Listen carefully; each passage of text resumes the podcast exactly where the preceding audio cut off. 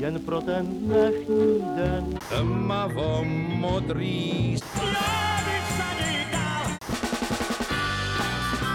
Matildo, počkej chviličku.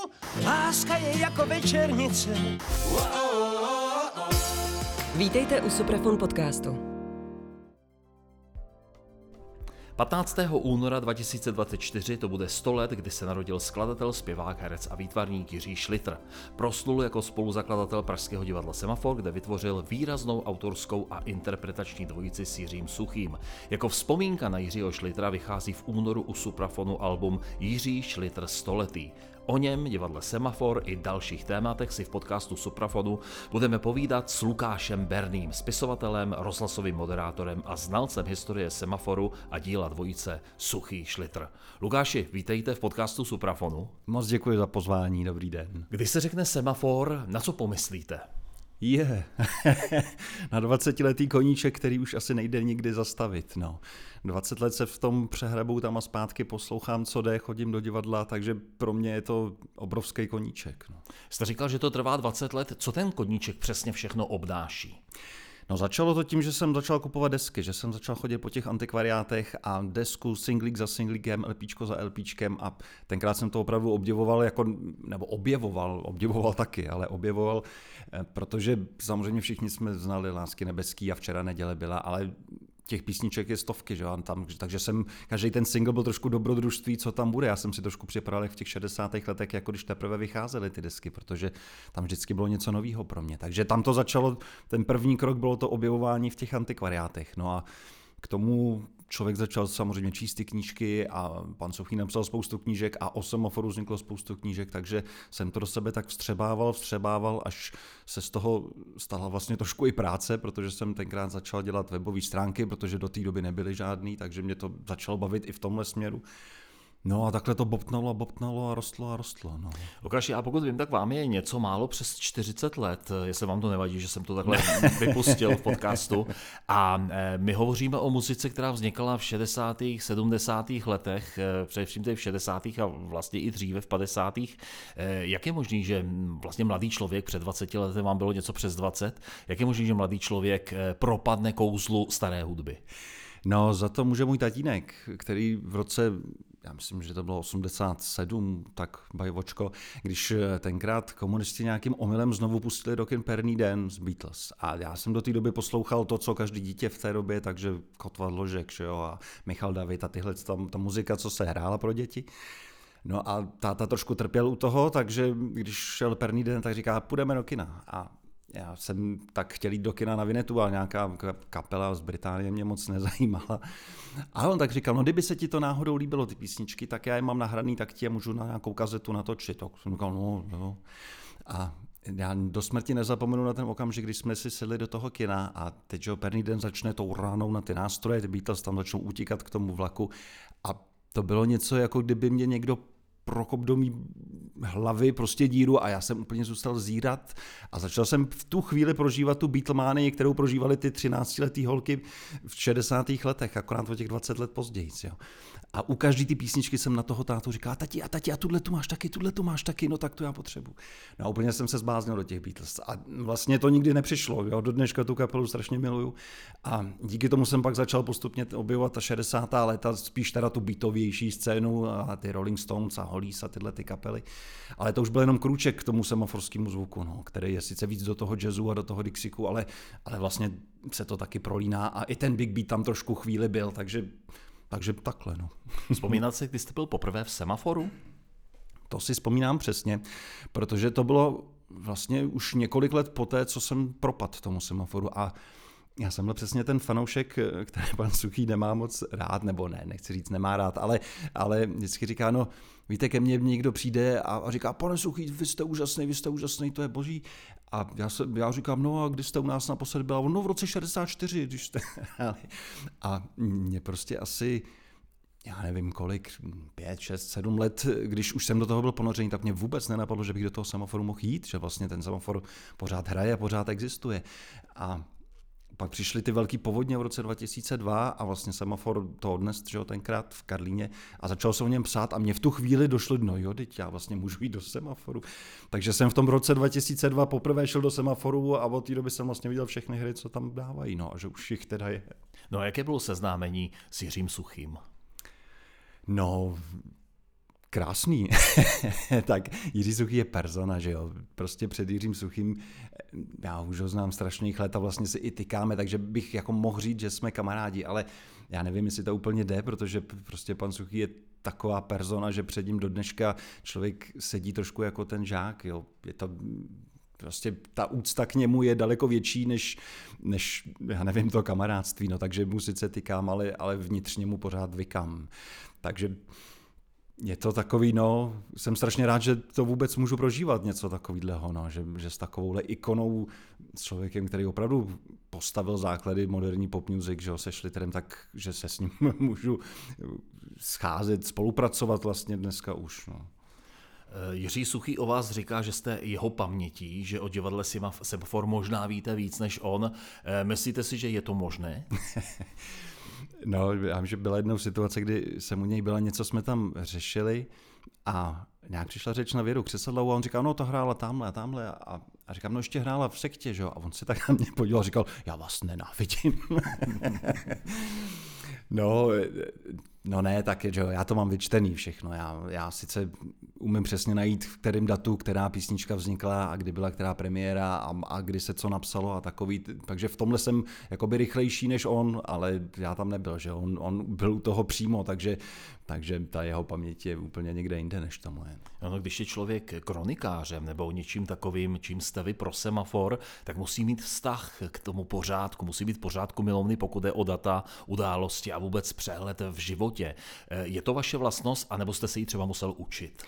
A docela jo v tomhle. Já myslím, že já jsem od dětství pořád něco sbíral. Já, to, to mě nějak provází skutečně od toho nejútlejšího dětstvím, že z prvních věcí, kterou jsem sbíral, byly krabičky od cigaret. Jako to pětiletý dítě to bylo docela bizarní a myslím, že se s tím maminka moc nechtěla chlubit, že mám doma sbírku cigaret teda, nebo prázdných krabiček. Ale a s tím sběratelstvím vždycky jde nějak ruku v ruce, že v tom musíte mít nějaký přehled, že? Aby, aby člověk věděl, co ještě nemá, co ještě má. Takže to nějak ve mně docela tohle přirozeně vyrostlo rostlo už od začátku, takže neříkám, že mám vždycky utřený prach doma, to ne, ale v těchto věcech, v těch pořádek mám to jo. Eh, pokud jde o divadlo Semafor, tak my si dnes budeme ho- vyprávět hodně v tom našem podcastu o Jiřím Šlitrovi, eh, člověku, který se narodil před 100 lety, respektive to 20. Eh, pardon, 15. února 24, eh, to bude 100 let. On se narodil, narodil v zálesní lhotě u Jilemnice a vy jste, pokud jsem si to dobře našel, z Jilemnice. Je tohle třeba jeden z důvodů, proč jste si našel cestu právě k divadlu Semafor? Ne, ne, myslím, že to je, že to je vysloveně náhoda. Já, ačkoliv ty kořeny tam mám, ne teda přímo v Jeleminci, já jsem se tam narodil, to, to je pravda, protože to byla velká porodnice, ale vlastně kořeny mám vystřabí v Krkonoších, což je malá vesnička, kousíček tam odsud, asi 5 kilometrů nebo 10 kilometrů. A je pravda, že ty kořeny tam hodně cítím, teda, že do dneška já, když tam přijedu, tak je mi tam strašně dobře, ačkoliv vlastně jsem třeba celoživotní Pražák, protože rodiče už bydleli v Praze, takže ačkoliv jsem se narodil tam opravdu od, od prvních dnů, teda vyrůstám v Praze. Ale ty Krkonoše jsou ve mně strašně podepsaný a to. A Vlastně Jiří Šliter to možná měl trošku podobně. On se tam sice taky narodil a strávil tam, ten tam teda strávil první, prvních několik let toho dětství, ale, ale oni bydleli v té brané a vlastně v 38. pak když se začaly přepisovat hranice a tak, tak oni tam odsaď doslova utekli s tou rodinou a odjeli zase do Orlických hor, kde zase měli kořeny jeho rodiče. Takže on pak dospíval v těch Orlických horách a pak se teprve teda přesunul do Prahy. Takže oba jsme to do té Prahy měli s malou oklikou, ale spíše to myslím náhoda. No. Asi bych v tom nehledal kořen té, toho souznění s jeho muzikou. Eh, v čem vlastně byla osobnost Jiřího Šlitra eh, pro vás fascinující? Je, tak to je těžká otázka. No ono je to spíš na, dlouhou, na dlouhou odpověď. No to, to, no, to vám povím. Já ani nevím, jestli se to vůbec dá říct. On, jeho osobnost je strašně zajímavá. Je i zajímavá tím, jak je to dodnes vlastně hodně tajemná. Jo. Já i tím, že jsem teď o něm teda napsal životopis, tak jsem se hodně zase ponořil do všech těch vzpomínek, všech těch jeho současníků a že jich vyšlo. A když si to člověk všechno přečte za sebou, tak zjistíte, docela překvapivou věc, že toho člověka nikdo moc neznal. Jo? Že, že každý má nějaké dvě, tři úsměvné historky, které s ním prožil, které jakoby opakuje a pak vždycky dojde na to, že prostě byl strašně pracovitý, že kdykoliv bylo v místnosti piano, že sedl k pianu a bavil společnost tím, že hrál, že byl hodný, že byl strašně inteligentní, cestovalý a tam skončíte. A za to už se skoro nikdo nedostal. Jo. Já si trošku myslím, že Schlitter měl takové čtyři tváře. Jo. Takovou tu jednu, kterou všichni známe, to je ten komik s tou buřinkou a ten muzikant, který hraje v tom semaforu. Pak to byl ten Schlitter tom, já nevím, řekněme, pracovním kolektivu, nebo ten prostě, který byl v, eh, kamarád s těmi lidmi, se kterými spolupracoval, ale tak na takové té pracovnější bázi. Pak byl ten třetí šlitr, kterého už znal prostě třeba jenom Jiří Suchý a jenom jeho rodina, nebo Silva Daníčková, jakožto jeho dlouholetá přítelkyně nebo životní láska. A pak byl ten čtvrtý šlitr, který ale myslím zabírá, kdybychom to dali do nějakého grafu, tak bude zabírat stejné, stejnou velikost jako všechny ty tři předešly dohromady. A to je ten, kterého nikdo neznal. Prostě on byl strašně uzavřený člověk samotář. On i sám o sobě říkal, že miluje samotu, že samota je místo, kde se cítí svobodný a je to jediný místo, kde se cítí svobodný. A protože se do ní neustále vrací a kdykoliv může, tak se do ní vrací. A tam je najednou hrozně tajemný člověk, jo, který měl děti, o kterých nikdo nevěděl. Jo. Ani ta jeho rodina, ani ten Jiří Suchý. A a nikdo nevěděl, jaký jsou jeho přání, jaký, on, když se mu něco povedlo, tak on se tím jako nechlubil, jo? naopak, když ho něco trápilo, tak se tím, s tím nesvěřoval. On skutečně byl hrozně zvláštní, jako tajemný člověk, a na, trošku jsem na to narazil u té knížky, já jsem si myslel, že to bude hrozně jednoduchý. Právě, že se díky tomu, že se tomu věnuju 20 let a rychle jsem zjistil, že to není tak jednoduchý, že chytit jako Šlitra jako osobnost, Šlitra není těžký popsat jeho práci, o tom je miliony věcí, ale ta osobnost je opravdu těžká. No. Jak jste vlastně narazil na to, nebo jak jste přišel na to, že byl tajemnou osobností? Protože to je přeci tajemství, které byste musel prostřednictvím pravděpodobně někoho nebo nějaké informace odhalit. No dojdete k tomu právě tím, že když projdete všechny ty zdroje, tak zjistíte, že vždycky narazíte na tu zeď. Jo? Že vždycky dojdete jenom do, do momentu, eh, kdy i když on třeba sám mluvil v rozhovorech, tak on hrozně nerad odpovídal už na osobnější otázky. Jo? On většinou něco řekl, ale tak jako spíš to vždycky stáhnul na tu muziku, na tu práci, na to, co dělal, na to, co se chystá dělat. A a vždycky, když už to začalo jít trošku blíž, tak, tak trošku cuknul, tak už prostě se o to nechtěl jako podělit. No takže i při tom pak sbírání ještě jako dodatečném dalších eh, zdrojů, tak najdete věci, které vám trošku otevřou ty, ale jsou to spíš blízka k tomu třetímu šetrovi, když jsem si je tak očísloval hezky, než k tomu čtvrtému. Tam už si člověk spíš domýšlí, no, nebo prostě bavíte se s těmi jeho dětmi, no, kde, o kterých nikdo netušil, že, že jsou na životě, jak říkala moje babička. To je, to je zvláštní právě otázka těch dětí, protože mm, v encyklopediích se uvádí, že měl dítě jedno, dceru, ale vy hovoříte o více dětech, tak kolik dětí tedy podle vašich zjištění Jiří Šlitr měl? Já si trošku myslím, že se to teprve dozvíme, jo. ale eh, Dominika Křesťanová je jako ta, ta známá dcera dneska už, eh, která i přebírá že jo, za, za tátu teda nějaké ocenění, když něco dostává in memoriam a podobně. A já to vezmu oklikou, no. je to, já nevím, pět let asi, kdy vyšel článek v jedných novinách, který byl právě o tom, že všichni vědí o tom, že Jiří Šlitr měl dceru, ale že nikdo neví, že měl taky syna.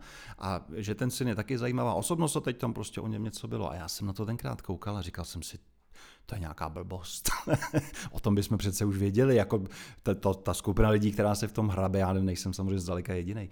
Říkám, to, to je. A tak jsem to nějak pustil z hlavy, protože ani ty noviny nebyly úplně nejprestižnější, to bylo v rámci nějakého televizního programu tenkrát nebo něco, takže jsem to tak nějak nechal stranou. A teprve teď při psaní té knížky mi to vlastně znova vestalo v paměti, jsem říkal, no tomu bych měl prověřit vlastně, tak jsem kontaktoval tu paní redaktorku, která to napsala a říkám, helejte, to je nějaká blbost, ne? A on říká, no ne, není, já vás s tím člověkem seznámím, to, to já ho znám osobně. Tak nás propojila a my jsme si dali schůzku v jedné restauraci, já jsem si říkal, jestli se poznáme, jako jestli, jestli teď... A jsem v té restauraci, načež přišel Jiří Šliter.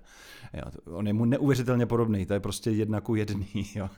A je to strašně milý člověk, vlastně jsme se hnedka zkamarádili. On nikdy nešel tou cestou táty, prostě nikdy se nevěnoval ani muzice, ani kreslení, ani divadlu. Eh, takže ani sám říkal, že neví, jestli má v sobě ty, ty jeho geny v tomhle směru. Ale eh, Vyprávěl mi příběh, jak vůbec došlo k tomu seznámení jeho maminky s, s Jiřím Šlitrem, což je trošku kuriozní, protože tenkrát byl semafor prostě na zájezdě v Jindřichově Hradci a ten Šlitr tehdy ještě nebyl zase tak slavný, protože, nebo jeho tvář nebyla minimálně slavná, protože teprve vlastně začínal hrát v divadle. On první léta, že on nehrál, jenom skládal ty písničky. A ale to není podstatné, prostě se tam seznámil s nějakou dívkou, strávili spolu noc a tím to zase skončilo, divadlo odjelo. Ale za devět měsíců teda ta noc měla následky, ale paní byla vdaná, takže to nechala tak jako běžet. Ale jak to tak bývá v životě, no tak prostě to prasklo, takže ona se nakonec rozvedla a zůstala s tím, s tím synem sama. Ale tomu Šlitrovi to neřekla, takže on to pořád nevěděl. A teprve v roce 69, vlastně asi čtyři měsíce teda před jeho smrtí, tak společní kamarády vzal do semaforu a vlastně znovu je představil a ten Šlitr nepoznal po těch letech. a udělal takové kouzelné fópa, že ji znova pozval na rande. A tak ona s tím šla na rande, kde mu teda vysvětlila, že už jsou trošku dál. a on se teda jako zapojil do toho jeho života, začal se starat, ale jak říkám, bylo to prostě těsně před tím koncem, takže ani, ani ten Petr říkal, že si ho tak matně vybavuje, protože mu bylo pět let, takže už tam, už tam ty vzpomínky jsou, jako ale, ale malinký samozřejmě, no, z pěti let. Našel jste ještě nějaká další tajemství ve Šlitrově životě? Teď nehovořím tedy jenom o dětech, ale obecně například o jeho zálibách nějakých. No, jo, jo. Uh, ono, jeden z nej... Tam byly dva takový krásný zdroje, jo, protože jednak mě pan Suchý pustil do jejich korespondence vzájemné, což je něco strašně zajímavého a myslím si, že jednou by hrozně stálo za to to vydat. Ačkoliv samozřejmě Panu Suchému se do toho úplně nechce z logických důvodů, protože je to soukromá korespondence a tam je vždycky ten stejný problém, že řešilo se to u Voskovce s Verichem vydat, nevydat. Prostě jsou věci, které by asi neměly jít na tu, pro tu veřejnost nebo nebyly určeny k tomu, aby si to veřejnost četla, ačkoliv ne, že by tam bylo něco jako nějaký šok, to není samozřejmě, ale tak naprosto přirozeně, jako se všichni bavíme v soukromí o někom, tak tam občas zazní něco, co by se třeba dotyčným nemuselo úplně líbit. Ale to jako není to podstatné na té korespondenci. Podstatné je to, že tam najednou nahlídnete do toho zákulisí, opravdu dobového zákulisí. Protože oni, ačkoliv eh, vlastně spolu spolupracovali na denní bázi, tak občas Schlitter odjel někam pracovně na delší dobu a v tu chvíli se začali psát. A s chodou náhod, šťastných náhod, vlastně většina těch dopisů jsou taková tři hnízda, která jsou pro ty semaforské historiky hrozně zajímavá. Jo. Ta první je rok 58, když byl Schlitter v Bruselu a vlastně semafor ještě nebyl. Suchý tenkrát zakládal divadlo na zábradlí a teprve vlastně se rodil ten, ta idea vzniku toho semaforu a v těch dopisech oni to břečí, vlastně vymýšlejí, co dělat, jak to dělat. Schlitter v tom Bruselu, vlastně, což byla první světová výstava po válce takhle veliká, takže tam všichni poslali to nejlepší, co měli a teď on to do sebe prostě hustil a byl z toho, bylo toho moc na něj. Jo. Tam je kouzelný, že on v jednu chvíli jde z nějakého, nebo píše potom, že jde z nějakého jazzového koncertu a, a píše tomu suchému, tak prostě končím, já už nebudu hrát na piano, to je nesmysl, proč bych to dělal, tady vidím, že něco, co tohle nikdy nedokážu, jo. A úplně propad takový deziluzi, i když si myslím, že to je trošku nadsázka i v tu chvíli, protože zároveň v tom dopise vymýšlejí zase, co budou skládat a tak. Ale to je takové první hnízdo, prostě toho, ten zrod toho vůbec té ideje a toho, co se chystalo.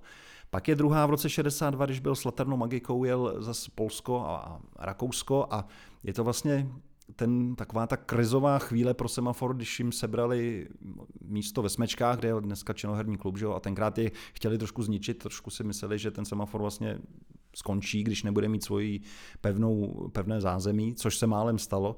A to je zase tahle ta doba, takže to je taky zajímavé, když to, jak tam vymýšlejí, co dělat pro to, aby, aby vůbec mohli fungovat. A Schlitter v, v tomhle byl takový, on byl, on, on někdy by vždycky viděl o kousek dopředu, jo. On, tam, on vždycky popíše něco, co se za půl roku stane, on to nějak cítil a přesně tam už cítí, jak se, že se jim rozpadne ten soubor. Říká prostě, konkrétně i o Valdemarovi Matuškovi tam píše, prostě ten kluk je skvělý a bude hrozná škoda, že ho ztratíme, ale my ho ztratíme, to je jasný už teďka. A za půl roku Matuška odcházel ze semaforu. Takže ať neutíkám. Druhý a třetí takový hnízdo je rok 67, když byl Schlitter v Kanadě v Montrealu a tam zase vlastně se poprvé v té době semafor dostal e, do takového útlumu, že ty základy, které on tady vybudoval, vlastně toho vůbec vlastně celé moderní pop music a vůbec toho hudebního divadla, jak to dělat a jak to funguje, tak najednou v tuhle chvíli ho začali přerůstat někteří ty, ty děti, jako jako bylo, no, Rokoko nebylo úplně dítě semaforu, to už bylo dřív, ale, ale jako by se svezlo na té semaforské vlně a najednou začalo být úspěšnější, že jo, Marta Kubišová, Helena Vondráčková, Václav Neckář a tohle. To samý Apollo, což byli vlastně uprchlíci ze semaforu tenkrát, že jo, kolem Karla Gota, nevím, Petr Spálení a, a Hala a Přenosilová a zase tyhle ty hvězdy a najednou jejich písničky začaly být úspěšnější než ty semaforské v tom 67. Takže to bylo takové zase zajímavé období, kdy oni vymýšleli, kam jít dál, proto jestli se snažit psát ty hity, nebo jestli už bych to chtělo zkusit zase něco úplně jiného. A vlastně tam vymyslejí, a zase ten Schlitter, byl prostě o krok napřed, tak říká, doteď jsme nedělali žádnou politiku, co kdybychom zkusili jako udělat politický kabaret, jo. A je to rok 67, ještě to není to pražský jaro, jo. Ještě to nebylo povolený, ještě nevěděli, jestli se může, nemůže, ale on už začal, co kdyby se, a, a Suchý hned reaguje, že jo, že to je přesně to, co by ho zajímalo a, a vlastně z toho pak vyrostla poslední štace, což byl takový velký návrat zase, kdy, kdy ten semafor chytil dech úplně na plný pecky a zase se vrátil na to zlatý místo, jo. Takže teď no, jsem vám hodně utek od té základní otázky, no, ale objevuje tam člověk hodně zajímavýho. Pokud se nepletu, tak eh, Jiří Šlitr nebyl vlastně nikdy plnohodnotným členem semaforu v tom smyslu, že by byl zaměstnán. On byl takový externista. Eh, proč si nestal tím členem? No, on to, to bylo zase, Schlitter prakticky všechno, co dělal, tak vždycky zatím byl, bylo racionální rozhodnutí. Jo. A šlo přesně o tohleto, protože oni už v té době byli se Suchým ta nerozlučná dvojice, jako myslím pracovně. Že prostě bylo jasně, oni měli i smlouvu mezi sebou nebo dohodu mezi sebou, že nebudou skládat s někým jiným, že opravdu budou jako tým. A Schlitter tenkrát k tomu přistupoval tak, že když protože semafor samozřejmě nemohlo být soukromá scéna, že jo, muselo to pod něco patřit a tenkrát ty první leta byly takový složitější, protože to vlastně patřilo pod Prahu, takže nějaký úředníky mohl diktovat, co můžou dělat a co dělat nemůžou. A Šetr na to šel tak, hele, když ty budeš ředitel a budeš jako zaměstnanec vlastně jejich, tak tobě můžou diktovat, ale já když nebudu, tak mě nemůžou říct, co mám nebo nemám dělat. Takže my, když se rozhodneme, že nějakou hru už třeba nebudeme chtít hrát, tak já řeknu, já už to nechci dělat. A na mě oni nebudou moct, ale ty jim budeš muset říct, že jo. No. A vlastně tohle bylo racionální rozhodnutí, aby nebyly tak snadno ovladatelný a potažmo, aby ten semafor nebyl ovladatelný. Takže proto nebyl zaměstnanec nikdy. Jedna z přezdívek Jiřího Šlitra byla Ďábel z Vinohrad, což bylo jeho samostatné představení, kdy se na chvíli rozešli eh, s Jiřím Suchým umělecky, tedy, nikoli, ano, ano. tedy na pódiu, nikoli, že by se roztrhlo jejich přátelství, nebo eh, ten tvůrčí kolektiv, to, to tvůrčí duo. Eh, kde vznikla tato přezdívka, kde vznikl tenhle ten obrat? No já si trošku myslím, že to, je, že to měla být opravdu nadsázka toho, že vlastně se to k tomu Šlitrovi hrozně nehodilo ve smyslu tom, že on měl tu hereckou image, jo, takovou tu kamennou tvář, že se nikdy neusmál, tu buřinku, prostě takový ten seriózní pán nebo seriózní úředník nějaký, ještě on zpíval takovým tím, jak Jiří Černý vždycky říkal, úřednickým hlasem, že jo. A že k tomu se, že to byl kontrast, který se ten se líbil tomu Jiřímu Suchému, teda, že to prostě, že se to vlastně hrozně nehodilo k němu. No. Ačkoliv, když jsme mluvili o těch dětech a, a vůbec o tom elementu ženské krásy, který vlastně rámuje tu jeho práci, ať už teda jako když kreslil, že jo, nebo, nebo takovou té muziky, tolik to nejde, ale, ale ta krása ho vždycky fascinovala, takže on to trošku byl ďábel z Vinohrad, akorát to nebylo vidět. Ale myslím si, že na to Suchý nemyslel, když to psal, že tam šlo opravdu o ten kontrast vytvořit, že to bude něco, co lidi nečekali. Když hovoříte o té ženské kráse a o těch ženách v jeho životě, byla to fascinace ženskou krásou a ženami, řekněme právě i proto, že on byl umělec, a nebo třeba šlo o, eh, o mm, žití podle hesla sex, drogy, rock and roll, které k umění patří? No, to jsme přesně tam, kam by nás nepustil, takže tohle můžu se jenom tak dohadovat. Jo. Já, já Určitě ho ta krása ženská fascinovala jak umělecky, tak zcela přirozeně lidsky, eh, protože to skutečně je to věc, ke které on se vracel kdykoliv mohl. Já vím, že Vladimír Hrabánek, který byl jeden z mála, který trošku pustil i, i nechci říct přímo bulvárních témat, ale tak úsměvně tenkrát napsal do své knížky, že co před šlitrem nevylezlo na strom a neskočilo do řeky, tak bylo v nebezpečí. ale stran toho jeho vztahu k tomu, no já nevím, no, to těžko říct asi, no, to, to můžeme se jenom, můžeme tak spekulovat, no, jestli bylo to vlastně hlav, jedno z hlavních témat jeho umělecké, té výtvarné, výtvarného zájmu, nebo prostě to ženské tělo, ty, ta erotika vůbec taková, tak on vlastně i poslední výstavu na to zaměřil, do té doby hlavně vystavoval ty obrázky vlastně měst a, a cest a takové to bylo jako jeho nejoblíbenější, nebo vůbec ty eh, karikatury osobností, nebo nejenom osobností, i prostě lidí, které viděl, viděl někde v Praze nebo kdekoliv jinde. Ale skoro stejné množství pak je to tohle no, ty, ty holky, které prostě maloval hrozně rád a byl rád v té společnosti, no a no tak byl to mužský, no. Hmm. Jeho další přezdívka byla doktor Klavír. Tahle přezdívka má nějakou historii? No, ta vychází vyslovně z toho, že on byl teda vystudovaný právník, že, že on původně na přání těch rodičů, eh, ačkoliv to nechtěl dělat, nebo nějak ho to nepřitahovalo, on toužil studovat Akademii výtvarných umění. On, dlouho si myslel, že ta muzika bude spíš ten koníček a že se bude živit tím výtvarným uměním, že bude prostě kreslit. Takže on se opakovaně snažil dostat na tu akademii a nikdy ho tam nevzali. A k tomu vlastně zase, jak byl racionální a jeho rodiče ho k tomu vedli, tak si řekl, že by to chtělo nějakou tu pojistku, že jo? Něco, něco mít i pro tu společenskou prestiž nebo něco takového. Takže on vystudoval ta práva, takže byl judr, opravdu judr, Jiří Šliter a ale nikdy to nedělal. Ani vlastně si myslím, že nikdy nezvažoval, že by to chtěl dělat. Spíš si z toho dělal legraci, že až teda přestane mít úspěch jako komik, takže se vrhne na ta práva, ale nemyslím, že by to někdy myslel vážně. Takže odtud šlo to doktor a to klavír, to bylo přezdívka v těch 50. letech, protože on v té době vysloveně doprovázel, eh, když někde vystupoval, tak jako doprovodný klavírista.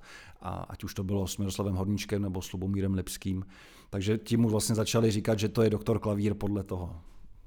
Posloucháte eh, podcast Suprafonu, hostem podcastu je Lukáš Berný, hovoříme o divadle Semafor a Jiřím Šlitrovi, který eh, by v roce 2024, konkrétně 15. února, oslavil z té narozeniny. Eh, vy jste se zmínil o tom, že někdy v roce 1968 v korespondenci padlo téma politický kabaret nebo politický program. Jaký měl vztah Jiří Šlitr k politice? No, dlouhá léta takový neutrální nebo rozhodně ho nedával najevo. A asi jako většina, že jo, tak on prostě dospíval na začátku 50. let, že jo, a, a to taková pak ta éra, která hodně člověka formuje, eh, ta první léta dospělá, no tak to byla 50. léta, takže on naprosto přirozeně musel být opatrný, že jo, tenkrát to byla ta nejhorší doba, že jo. Takže on prostě svoje politické názory neříkal nikdy. Ale tak jako skoro všichni v těch 60. letech, jak se to pak postupně právě na tom přelomu 67-8 začalo tak všechno uvolňovat a, a začali lidi víc říkat i co si myslí a, a začala vznikat i politická umělecká díla, tak i ten Schlitter k tomu najednou začal trošku, trošku tíhnout. Zvláštní je tam takový moment, kdy on, on vlastně sám to i říkal, nebo i Jiří Suchý to o něm říkal, že dlouho v sobě neměl něco jako vlastenectví, jo? nebo spíš si z toho dělal legraci a nějak to moc v sobě asi nepocitoval. A pak v tom 68. před invazí teda už začali eh, říkat, co si myslí. Právě ta poslední štace to byla taková satira na, na situaci u nás a i se Schlitter stal eh, členem já nevím, společnosti pro lidská práva, kde byl Škvorecký, Alexander Kliment a zajímavá společnost Seifert taky a podepsal vlastně několik těch, ne, nejenom 2000 slov, což bývá dost často připomínáno, ale těch listin bylo víc vlastně podobného ražení, ale tohle je ta nejslavnější. Takže se začal najednou trošku jako angažovat v tomhle. A pak do toho přišel ten 68. a ze Šlitra se vysloveně na chvíli stal vlastně nebo na chvíli, no, do konce života už. No. Nejenom vlastenec, ale i vlastně politik, nebo politický glosátor, nebo nechci říkat politik, politik asi ne, ale ale prostě nevím, šel zapálit svíčku Janu Palachovi na Václavské náměstí, nasadil vlastně toho ďábla z Vinohrad tenkrát znovu do divadla, už tak trošku politicky přiostřeného. Se Sochým udělali Jonáše a doktor Madrace, kde byly vysloveně už politické narážky prostě na všechno, co šlo tenkrát. A vím, že na to jsem i narazil a myslím si, že se to týká Jana Vericha, i když to nevím úplně jistě, ehm, protože to vyprávěl někdo kdysi a nejmenoval, ale myslím si, že šlo o někdy, si Schlitter dozvěděl, že zvažuje emigraci a strašně ho to rozčílilo a prostě říkal, že to přece nesmí nikdy udělat, že takováhle ikona, když odejde, tak co jaký to vyšle signál pro ostatní. Takže on to naprosto odmítl, i do novin nekrát řekl, že nikdy neemigruje, ačkoliv i Silva Daníčková mi potvrdila, že předtím to zvažoval, že vlastně o tom uvažoval ani ne tak z těch politických důvodů, ale spíš z toho, že on už prostě chtěl do toho světa. Už mu byla malá nejenom ta republika, ale i ta Evropa. On prostě toužil po té Americe umělecky. takže se z něj prostě stal najednou politický člověk a já si myslím, že, že by nakonec asi přece jenom emigroval. Jo? Že v momentě, kdy, kdy spadla zase ta, ta normalizační klec, kdy vlastně to nadechnutí toho roku 68 i 69, prostě těch emocí, které tady probíhaly, takže by zas narazil na to, co se stalo potom, prostě na tu normalizaci a že už byl moc daleko na to, aby to překousnul. Že už si myslím, že už by ho to moc svazovalo i proto, jak právě miloval tu svobodu, nejenom politickou, ale vůbec v tom, co chtěl dělat a co mohl dělat tak si myslím, že on by do té Ameriky prostě za tím voskovcem odjel, ale to jsou takové kdyby, kdyby, no to kdo ví. no, Jiří Šlitr zemřel 26. prosince 1969 v Praze ve svém ateliéru na Václavském náměstí a kolem jeho úmrtí eh, dá se říci, že je řada otazníků.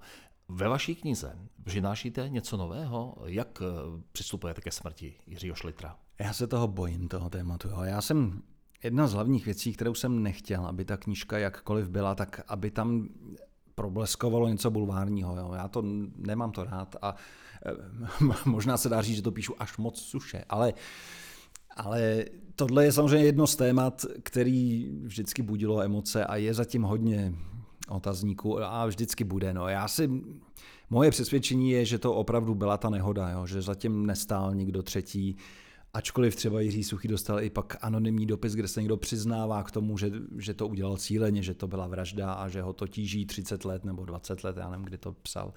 Ale myslím si, že to je nesmysl. Jo? Že to jsou, takových věcí se vynořuje, čas od času se něco takového vynoří, pokaždé od jinak, z jiného zdroje, z jiných, od jiných lidí. Je to prostě divný, že by to tak bylo. A, a ten způsob, jakým on zemřel, tady tou otravou plynu, prostě kdy poklesl tlak plynu a ta kamna prostě zhasla a znova ten plyn naběhnul a tu místnost vlastně už plnila tím svítiplynem, který byl jedovatý, tak tímhle způsobem zemřelo hodně lidí. S chodou okolností i třeba první přítel mojí mámy umřel úplně stejně, takže to nebylo nic, no výjimečné, tak je to výjimečné, ale stávalo se to prostě. Takže já bych v tom asi nehledal nějaký, nějakou třetí osobu. No. I tenkrát probíhalo samozřejmě vyšetřování, no, které nic, nic nepotvrdilo. Policie to jasně vyloučila, že se tam jako ne, nemohlo stát nic, že by to někdo mohl zavinit. Spekulovalo se, že, že ta dívka, která tam s ním zemřela, že by to mohla ona celé prostě nějak narafičit, no ale a ani do toho bych se moc nepouštěl. Myslím, že to skutečně byla prostě tragická, nešťastná náhoda. No. To je dobře, že jste teď eh, řekl eh, slova o té dívce, protože vy jste dvakrát v té odpovědi řekl někdo třetí a ten třetí by byl tedy skutečně třetí, protože oni zemřeli dva, eh, když tedy došlo pravděpodobně k téhle nehodě. My hovoříme o vaší knížce, tak kdy ta knížka vyjde? Vyjde vlastně takřka současně jako to LPčko. Všechno, já ještě k tomu dělám ještě jedno CDčko a všechno by je to směřované na ten začátek února, takže já teď myslím, že 12. února by přímo datum, ale zkrátka začátek února. No. Jak se bude ta kniha jmenovat? Doktor Klavír, právě podle té přezdívky, kterou měl. Fakt, že doktor Klavír. No a Suprafon vydá album Jiří Šlitr stolety, kde budou jeho nejlepší písně. Vy jste tam ty písně vybíral. Jaký jste zvolil klíč k tomu výběru? No, já to vezmu víc trošku ze široka, protože je to suprafonské dítě, tak si to zaslouží v tomto podcastu. Eh, on s tou prvotní ideou vlastně přišel Ondřej Zkoumal, který to remastroval ty nahrávky, protože eh, on se hodně tomuhle věnuje a dělá to skvěle a je to velký odborník a říkal, že jednou bych chtěl udělat knížku, eh, knížku, desku, jako vinylovou desku Suchého a Šlitra. Říkám, no ale tak to je dob- teď je vlastně dobrá doba, bude to výročí, tak, tak se zeptáme. A, a vlastně v Suprafonu okamžitě to našlo úrodnou půdu a vedení říkalo, jasně, to je perfektní, jděte do toho. A takže my jsme udělali to, co už se dlouho neudělalo, že jsme skutečně vytáhli ty původní pásky. Jo. A to byl třeba pro mě osobně to byl hrozně hezký zážitek, protože opravdu držet v ruce ty původní mástry, jo, opravdu dneska už mladí lidi nevědí, co to je, že jo, v době digitální, ale to je opravdu ten původní pásek, na který se to fyzicky muselo natočit. A máte v ruce najednou něco, kde se opravdu vznikala ta historie, typ český pop music, že jo, a to je, prostě to se bojíte na to šáhnout a teď ještě to, ono to nemá takový ty, že jo, ty, ty pásky, aby se to nemohlo vymotat, to kdyby, kdyby vám upadlo, tak to hodinu na, znova namotáváte, ale to vám neupadne, protože se tak bojíte, že to ani nejde. Takže vůbec držet v ruce ty původní pásky, to bylo, to bylo něco úžasného a z nich jsme to tady, nebo Ondřej to z nich znova mástroval, aby to znělo taky tak, jak to mělo znít v těch 60. letech. Dneska je taková móda vlastně všechno to trošku nadunit, aby to prostě bylo moderní, aby to dunělo. A to jsme nechtěli, chtěli jsme, aby to mělo opravdu tu, tu audio kvalitu toho, jak to tenkrát znělo, jak to mělo znít, nebo jak si to představovali, že to má znít. Takže z toho důvodu jsme se do toho vrhli a myslím si, že se to povedlo úžasně, že ta deska zní prostě nádherně, i teď myslím audiofilně a už vám zase utíkám. No a ty písničky jsme vybírali, tak samozřejmě ten vinyl má hodně nízkou kapacitu stran délky, že jo. Navíc pokud to chceme, aby to bylo kvalitní, tak tam nesmí být moc těch písniček, aby ten řez potom tam se snižuje kvalita. Takže jsme byli omezeni tím, že na každé straně může být zhruba těch 20 minut nebo lehce přes. Takže já, když jsem si udělal první výběr písniček, protože jsme se dohodli, že to budou ty, ty hity, aby to teda bylo reprezentativní, no tak jsem zjistil samozřejmě, že mám asi 60 minut záznamu. A přišlo to nejtěžší začít vyhazovat, co tam teda dát a na, přiznám se naprosto na rovinu, že jedno z těch eh, kritérií byla prostě délka písniček člověka až překvapí, kolik těch ikonických hitů je hrozně dlouhých. Jo. Klokočí nebo Láska nebeská, to jsou písničky, které mají přes 4 minuty. Jo. Hodně jsme zvažovali Purpuru, protože ačkoliv je to sezónní písnička vánoční, tak je to jedna z těch nejikoničtějších nahrávek, ale to je pětiminutovka. Jo. Takže zase bylo to dát tam dvě dvouminutovky nebo jednu pětiminutovku. No, takže jsme i tohle to hodně nakonec eh, podle toho se taky prostě dlouhý písničky šly stranou. Nedá se nic dělat a těch tam máme víc. Takže bylo to těžké, no bylo těžké vybrat. Ještě jsme si to zúžili tím, že jsme to dali na prvních pět let, jenom do roku 65, aby to mm, bylo taková ta nejslavnější éra opravdu, kdy ten semafor ty trendy určoval. Zase vás, sebere vám to písničky typu Jo, to jsem ještě žil, což považuji za tu nejikoničtější nahrávku, kterou Schlitter napsal, ale, ale prostě nejde tam mít všechno, no, nejde to.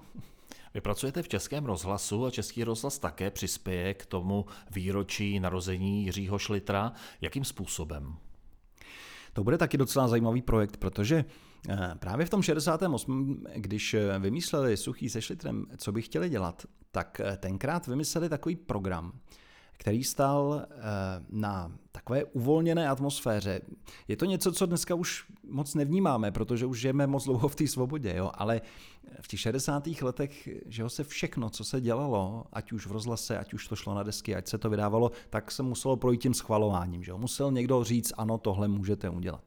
A teď najednou v tom 68. v tom jaru se zrušila ta cenzura a najednou se jako mohlo, že jo. Samozřejmě ne úplně, že jo. Pořád jsme byli socialistickém Československu, nebo budoval se ten socialismus.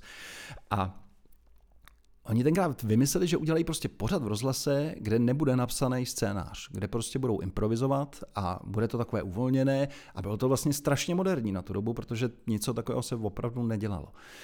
A z toho vznikly pořady, které se jmenovaly Půlnoční párty, ono se to vysílalo před půlnocí, proto půlnoční.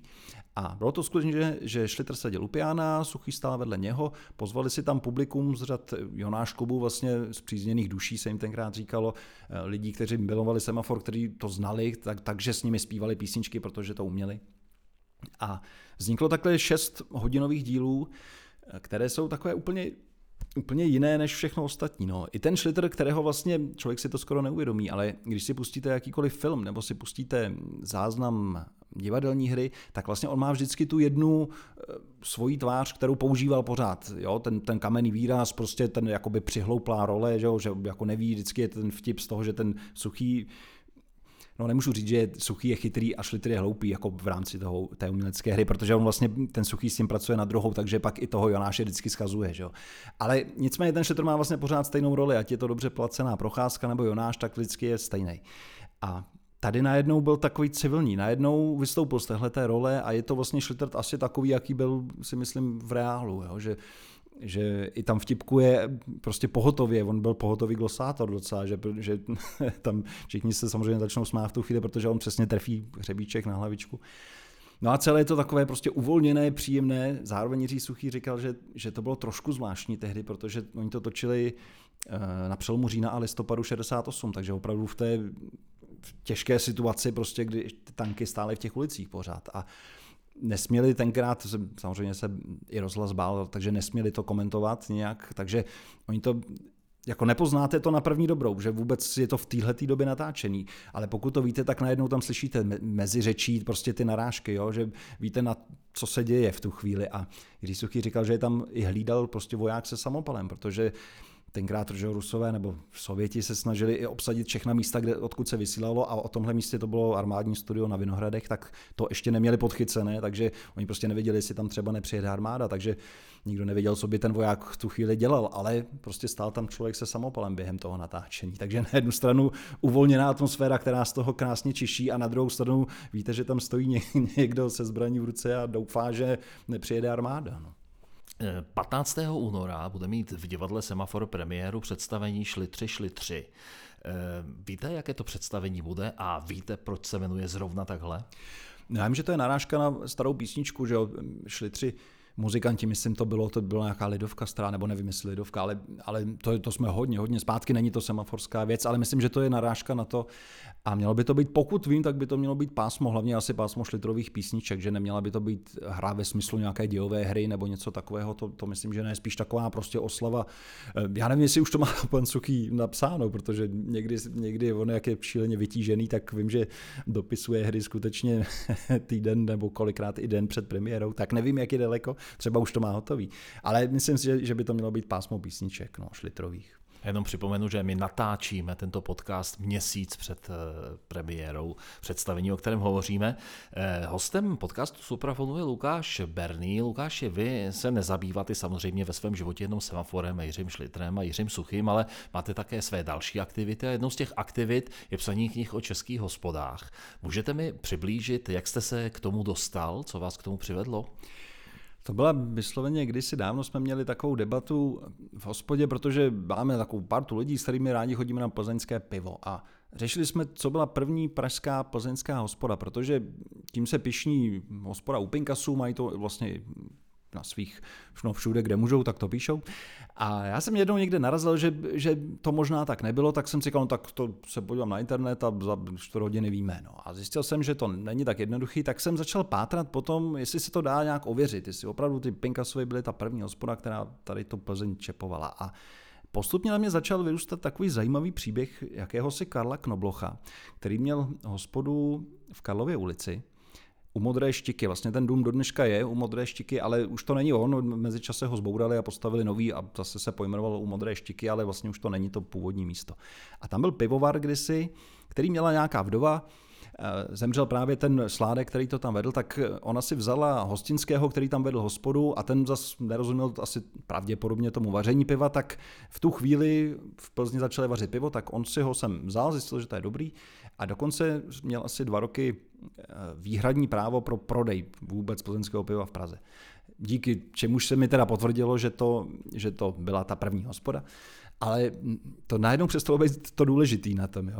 Já jsem začal o té hospodě u té modré štiky něco hledat a nevycházel jsem z údivu, jo, protože teď jsem našel, že tam chodil, já nevím, Jan Neruda, že tam chodil Vítězslav Válek a že eh, já nevím, je to v knize Alojze Jiráska, jo, potom Karolíně Světlé, pak se tam začaly scházet malíři, ale malíři typu Kytusiho a Brožíka a, a nebo Myslbek Sochař, jo, prostě úplně ta první liga a teď vybírali se tam peníze na stavbu Národního divadla a na Husův pomník a takové. A já jsem si říkal, Ježíš jak to, že o tomhle nikdo neví, teď to je úplně buňka kultury, tam se všechno dělo.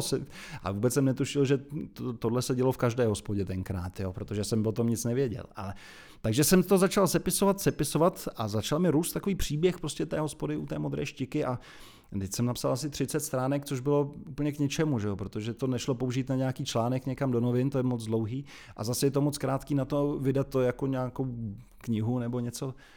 A s chodou okolností jsem tenkrát jsem to řešil s mým kamarádem Václavem Rákosem, což je nakladatel, a ten říká, no to já přesně tohle chci udělat, tak napiš ještě tři podobný a, a já to vydám jako knížku, protože tohle já chci dělat. No tak jsem začal hledat o další a tím jsem postupně zjišťoval, že u každé té ikonické hospody, která je tady 100 let, tak vlastně takové příběhy najdeme. Jo? A v každé se scházely zajímavé osobnosti a vždycky tam vzniklo něco. Prostě ať už to souviselo eh, s politikou, s kulturou, s uměním, to je úplně jedno, ale vždycky je tam prostě nějaký příběh, který je hrozně zajímavý. Takže od té doby to dělám, už jsem těch hospod zpracoval, já nevím, asi 20. Eh, některé tady už vyšly knižně, něco se ještě chystá a takový. A hrozně mě to baví, no. je, to, je to něco, co vám prostě otevře, otevře pohled někam úplně jinam. Já příklad za všechno, ať jenom to neříkám takhle obecně, ale když jsem psal hospodu u Medvídku, tak tam byl jeden hostinský, který si hodně zakladal právě na tom, že tam chodili ty známé osobnosti. Jo. A k Medvídku mi chodilo hodně a On tam byl pár let a potom se skamarádil s člověkem, který vlastně stál u jedné z prvních filmových společností tady a vymysleli spolu, že by mohli natáčet ty slavné vlastně osobnosti a furt jsme někdy někdy přelom, já myslím, to bylo už ještě za císařství s tím, myslím, začali a pak prostě začátek první republiky. Jo. Takže ještě chytli lidi typu Jiráska, Světlí a takovýhle. A oni prostě jezdili po celé republice a natáčeli všechny tyhle osobnosti, samozřejmě bez zvuku, jenom, jenom v obrazově. A během pár let natočili stovky hodin záznamů, prostě oni tomu říkali, já si teď asi nespomenu nějak slaví, no to je, to je jedno. Prostě měli toho strašně moc a jak to tak bývá, tak pak se dostali do nějakých finančních potíží a snažili se to prodat státu tenkrát, ale chtěli za to v té době, myslím, že milion korun, což bylo samozřejmě obrovská suma. A ten stát tak jako tak po vzniku republiky to taky bylo složitý, že? takže prostě neuspěli, no a zůstalo to ležet v nějakém skladu. A za druhé světové války, za, na konci při osvobozování ten sklad kompletně celý vyhořel. Takže celá ta galerie, Národní galerie, tomu říkali, filmová Národní galerie, tak všechny ty filmy do jednoho schořely, takže nemáme z toho ani jeden jediný dochovaný. A to vzniklo u těch, u těch medvídků, jo. takže to je jenom chci jako jeden příklad, co vám najednou otevře to, že pak jdete do Národního filmového archivu a hrabete se tam v tom, a, ale na začátku stojí ta hospoda, jo, která vám to otevře a tohle to je na tom to nejlepší a nejzajímavější. Jo. Lukáši, děkuji moc krát, děkuji za to, že jste byl hostem podcastu Suprafonu, který v tuto chvíli končí. Hostem podcastu Suprafonu byl novinář, rozhlasový moderátor a znalec divadla Semafor a dalších věcí i pražský hospod Lukáš Berný. Lukáši, děkuji. Já taky ještě jednou děkuji za pozvání.